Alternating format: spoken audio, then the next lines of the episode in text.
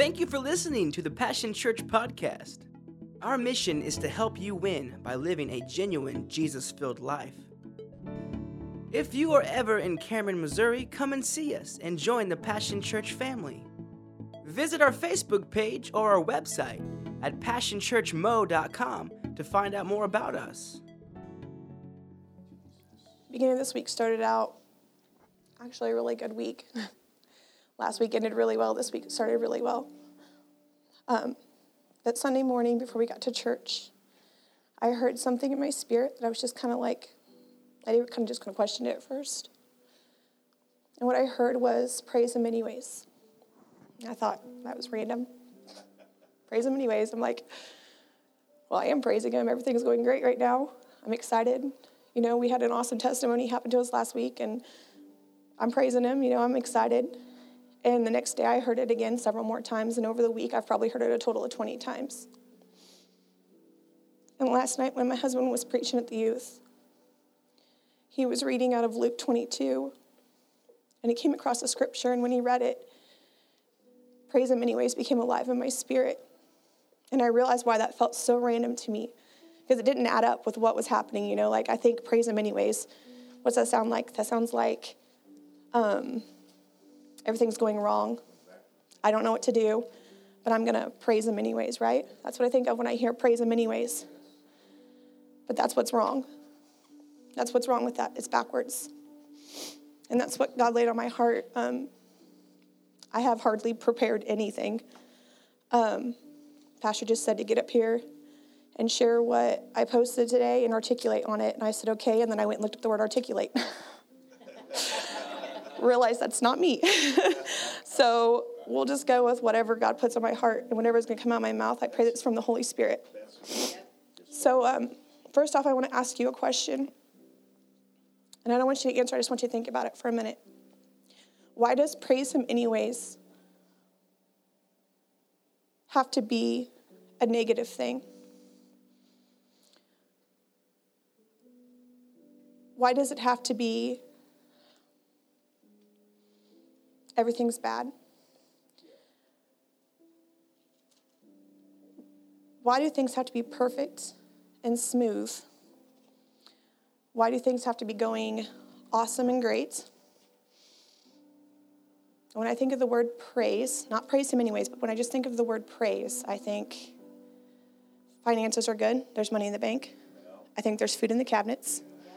My kids are healthy. My bills are paid. My car's good. I think I don't got a care in the world right now. God's supplying all my needs. But when you put it with Him, anyways, it flips it around. I want to go a little bit further. We tend to sometimes justify in our minds that the word praise is impossible when things are not going right. Like when our kids are sick, or when we don't know what we're going to do for dinner that night because we've had the peanut butter and jelly sandwiches for the last three days for lunch and for dinner, and we don't want to do it again, but that's what we got. Or when gas money isn't there. Somebody comes and they steal your identity and steal a bunch of money off your card and they shut off all your cards and the last $20 you have is on that card and you can't get to it and you're scrounging around trying to figure out where you're going to get gas money and get to work the next day. Or when your vehicle breaks down and the only one you have left is literally on its last leg and you're having to leave early to make sure it doesn't overheat on your way to work. Or when your kids are sick and you're asking God why. Or your marriage is in shambles or real personal when your AC goes out and it's the hottest week of the month. um, different things like that. Or how about when everyone is exhausted and cranky because mom's an emotional shamble, she can't get control of her emotions, and dad doesn't know what to do anymore. He doesn't have time to play with you, he doesn't have time to relax because he's stressing about where he's going to go to get money for the next day for work. This is where I feel like we find ourselves more often than not. And this is where we forget what the word praise really means. Real quick, I just want to read off to you what I pulled in like five minutes. The word praise means expression or approval or admiration of someone or something. So it makes sense. I justify that to myself. I don't want to praise God when I don't know where my next penny is going to come from. I don't feel like it. I don't want to get up extra early in the morning and read my Bible and pray when I have no idea how I'm going to make it through the day without my cup of coffee because there's no more coffee in the kitchen. I don't feel like it. Or when I don't understand why everything is breaking all at once and we're trying really, really hard to be faithful and we're paying our tithe and we're doing this and we're doing that, but nothing's happening. It feels like all the goodness is just running out. It's like this penny bank that we've put all the money into and there's nothing left to put into it. And now we're looking for that investment back and it's not there. I don't want to praise God. I'm being honest. At that point in time, I'm done. And that's where God's been working on me. And I feel like that's that praise Him, anyways, is supposed to mean so much more because the word praise actually has nothing to do with us. And we try to make it about us. We try to make it about, do I feel right at the time? When really praise is an expression or approval of something that somebody else is doing or has done. So, um, I was asking God this morning, I was praying, and I said, God, how do, how do, I, how do I do that? How do I praise you when things are in shambles? Yeah, it's easy when things are kind of, uh, or when you're in the church atmosphere and you got the worship music going and you got the excitement going, and it's kind of oh, easy to forget about what's going on a little bit at home and jump in and praise a little bit. But God, how do I praise you anyways? I want you to really show me in my heart what praise you anyways means. And that's when I heard him say, just do it. I thought, well, that's easy for you to say, just do it. you know, like, what? and last night during youth, my husband was reading, like I said, out of Luke 22. And if you have your Bibles, go ahead and turn there with me. I'm going to kind of, my husband, when he printed off my thing for me, he's like, Why'd you use the same scriptures I used last night? And I'm like, Because it was that scripture that showed me what happened. So it's Luke 22, chapter, verse 40 or 39. We're going to start at 39 and go to 44. Everybody there? All right, it says, Coming out, he went to the Mount of Olives, as he was accustomed to, and his disciples also followed him. When he came to that place, he said to them, Pray that you may not enter into temptation. And as he withdrew from them about a stone's throw away, he knelt down and he prayed, saying, Father, if it is your will, take this cup from me. Nevertheless, not my will, but yours be done. Then an angel appeared to him from heaven, strengthening him. This is the part that really hit me.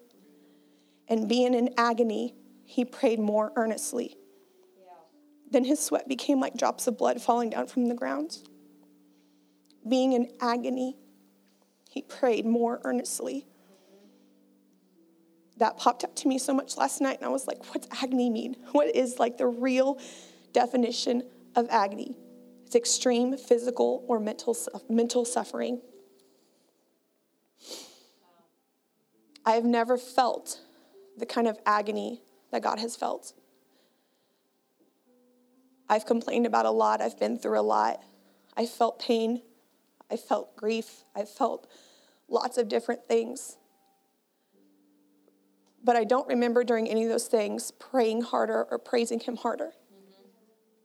And I'm like, we're supposed to be like Jesus, and Jesus is getting ready to take on every sin of everybody in the entire world, and he deserves none of it.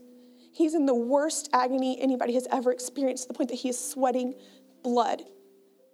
And he prays harder. Yeah. That hit me so hard because I want to be just like Jesus. That no matter what is going on around me, no matter what I feel is just the worst thing that could possibly happen to me, that I reach out and I cry out to him harder and I praise him harder. And I said, I, and I will say, I praise you anyways, Father. And as I was praying about this this morning, I thought, man, I'm going to look at that verse again. And I looked at it and I was like, what this says to me, in my own words, paraphrasing, is Daddy, I'm in intense pain. I don't know what to do. I don't know what to do with this pain. I don't know what direction to go. I don't know what to say. But I'm going to trust you that you're going to take this and you're going to make good of it. And no matter how bad it hurts, no matter how much I don't understand, no matter how much I'm confused, I'm going to praise you. I can stand right here and say, I honestly do not have that strength in my own human flesh. I've been down in a pit before that I just felt like it was impossible to come out of. And instead of reaching up and saying, God, save me, I said, God, why did you put me here? Pick me up and take me out of here now. And when it didn't happen, guess what? It's your fault, God. It's your fault. Why don't you why'd you do this to me? Why would I serve a God who put me here? I don't want to be like that.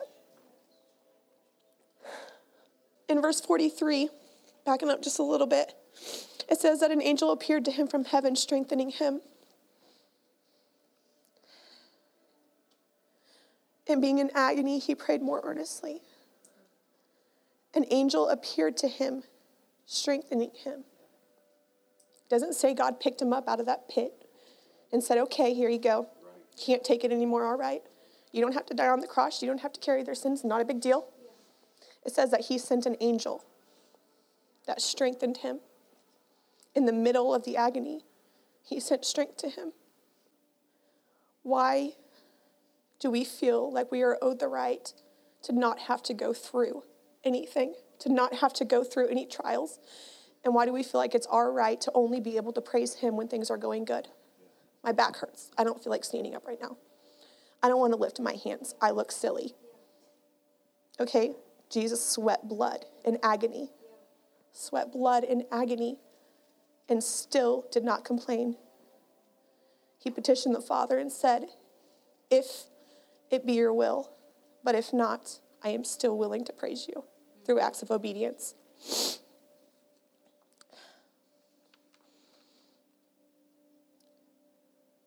It wasn't until just recently, the beginning of this year, that my eyes were opened up a little bit, little bit by little bit. And I realized what I was asking of God to pick me up and take me out of this pit that I felt. And I don't know how else to describe it other than a pit. It's a weird word, and I hate that word. But I felt like every time I tried to climb up out of it, that I would fall down deeper. And it's like, okay, God, I'm listening for you. I'm listening for you. No, you're not. Yeah, I'm listening for you. You're not talking. I'm talking. I'm doing all the praying. I'm doing all the talking. I'm doing all the seeking. You're not doing anything. And it fell a little bit deeper, and a little bit deeper, and a little bit deeper. And one day, God showed me that He wasn't going to pick me up out of a pit so that I could turn around and blindly walk right back into it again. That I was there for a purpose and I was there for a reason. And that day by day, the more I seek Him, that He's slowly providing me a way out. And as oddly as it sounds, as I'm coming out, I'm getting familiar with my surroundings and I'm learning. And He's teaching me about what these things mean in this pit that are, are around me as I'm coming out of it.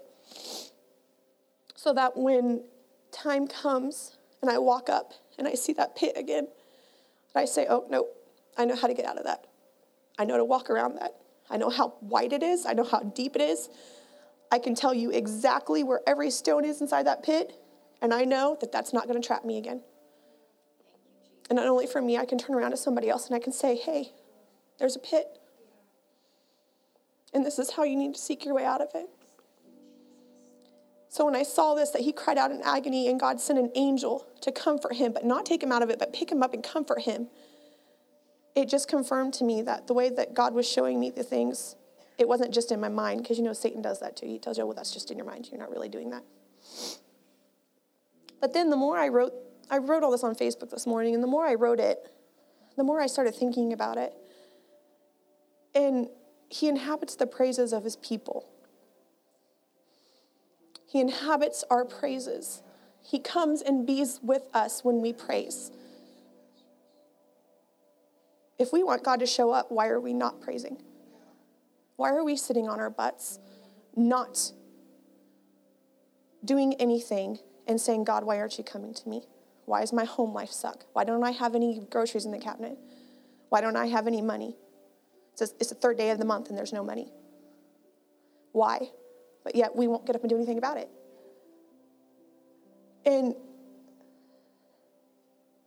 because we think we're entitled to that, it gives us into this mindset of feeling alone and abandoned, just like I was talking about, that I felt alone and I felt abandoned and like he wasn't talking to me. And all along, people are saying, No, he's talking. You're just not hearing him. You're not hearing him. And I'm like, Nope, I'm listening. Nope, nope, I'm listening. No, you're not. You're listening to the wrong thing. And the Holy Spirit speaks to us in a still, quiet voice. Because he's a gentleman, he doesn't shout and he doesn't yell at us. And if we're not still and we're not quiet, how are we supposed to hear that? And right now, I'm taking some classes in the city. And the last Monday night, we were there, and they had what they called a blessing night. And we sat there, and three leaders who knew nothing about us, because they switched up groups on us so that it would be directly from the Holy Spirit, sat and they prayed over us. And the very first thing that came out of somebody's mouth was, God has a promise for you. It's like Abraham. He has a promise for you, but you have to be willing to be still long enough to receive it. And I'm like, ugh, I don't like that word. I don't want to be still. I'm busy. I don't have time to be still. And the next lady steps up and she says, God says that it is vital for you to be still so that you can hear him. That's where you're going to find him in your most intimate place is to be still. Your praise does not look like everybody else's praise. It is vital for you to be still So, whenever I was studying this and thinking about the words that they had spoken over me, and everything was piecing together, I realized that I am so guilty of that feeling like I'm owed the right to be happy whenever I praise. And God's God just he basically smacked spanked me. That's what I like to call it as a spiritual spanking saying that's not that's not how that goes, Katie. It's not how that goes. I don't care where you're at, what you do, and how you feel. You are supposed to praise me. And the more I thought about it, the more I thought about Kids Crusade. And Kendra and Christian taught on Paul and Silas in the jail cell. And I'm going to turn there real quick. It's Acts 16, verse 22. Then the multitude rose up together against them, and the magistrates tore off their clothes and commanded them to be beaten with rods. And they would and when they had laid many stripes on them, they threw them into the prisons, commanding the jailer to keep them securely. Having received such a charge, he put them in the inner prison and fastened their feet in the stocks. But at midnight, Paul and Silas were praying and singing hymns to God, and the prisoners were listening to them. Suddenly, there was a great earthquake. So the foundations of the prison were shaking, and immediately the doors were opened and every chain was loosened. I'm going to back up again to 26. Suddenly, there was a great earthquake. This earthquake was not just an earthquake that was a random earthquake that happened. This earthquake happened because they were praising Jesus in the darkest hour, in the darkest place, after receiving a beating and a punishment that they did not deserve. Their praises shook the earth. I want my praises to shake the earth. I want the devil to tremble when he sees me hit my knees or when he sees my hands raised in the sky. I want there to be an earthquake that loosens the bondages of the prisons that people are living in when I lift my hands and I praise. And how many people are stuck in that prison because we're not willing to open our, our mouth at the midnight hour and sing a praise to Jesus. How many people are hurting and crying out and begging for somebody to show them Jesus and how to praise? And we sit back like we can't offer them anything. It goes on to talk about how Paul and Silas ended up saving the jailer out of their praise. And his whole family got saved. Not just the one man, the whole family got saved doesn't say anything about the rest of the prisoners, if they got saved or not, but I cannot imagine that they didn't.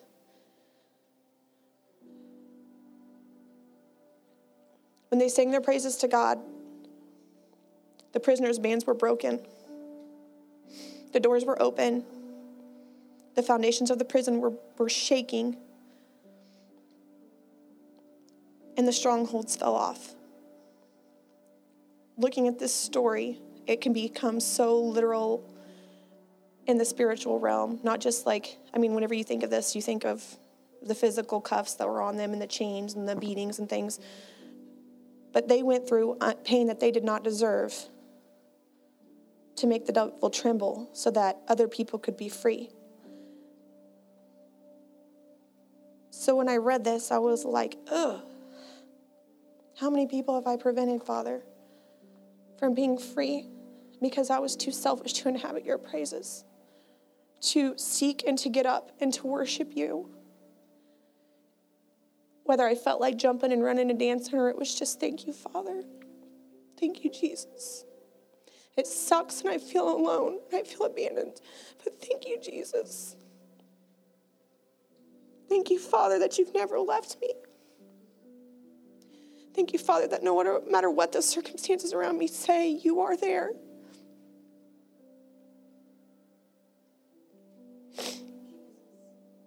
Not to even mention that as soon as we open our mouth, Satan gets defeated like that. It's like we're taking his stupid fiery darts that he's throwing at us and he's stabbing us with and causing pain with, and we're pulling them out, we're turning around and we're throwing them right back at him. And every time we do, he gets defeated a little bit more and a little bit more and a little bit more.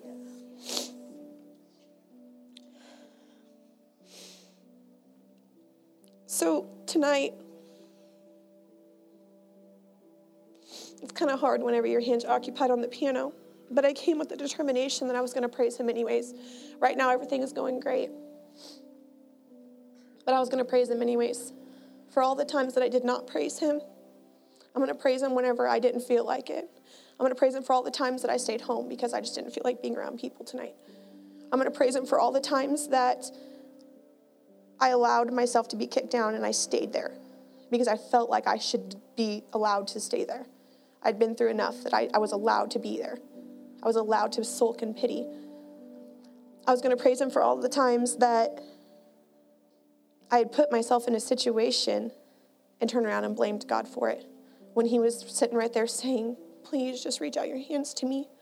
Or when he was in agony for me and I'm turning my back on him.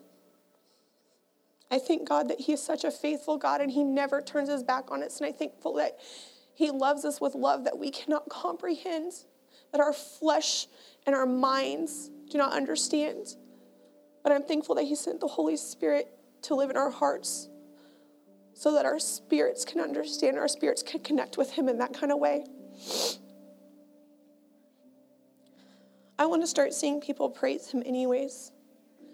I want to start seeing people praise Him when they walk out of the doctor's office with a death notice. I want to start seeing people praise Him when they're having to walk to work because there's no gas in the car.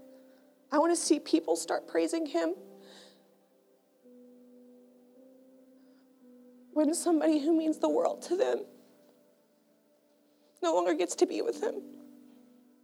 I want to see people praise Him. Not because we think it's a signal to other people that everything is great, but because we want to praise Him, because we want to acknowledge that He loves us. And when we do that, He won't disappoint us. He will not disappoint us.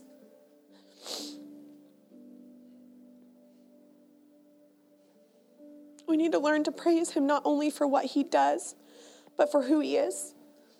We need to learn to praise Him for His promises, for His mercy, and for His grace, for His presence in the midst of the storm. The list is endless. That's all I got. I don't have a lot. I said I don't feel very prepared. But what I do know is that God's sick of us sitting back, making excuses, and then asking Him why He's not showing up, why He's not doing anything. But we're not willing to step outside of our comfort zone when we just don't feel like it. Feelings can be such a hindrance sometimes. And that's a word that I did not realize how much I used until this last year. Every time I say that word, it's like it sticks me, and I'm like, wait a second. There I go, acting on my feelings and not by what my heart knows and says to do.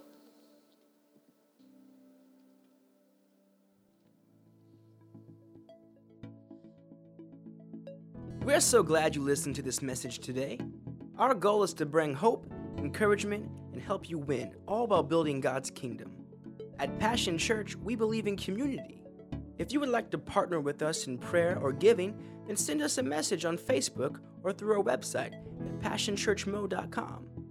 We'd love to hear how God is impacting your life through this ministry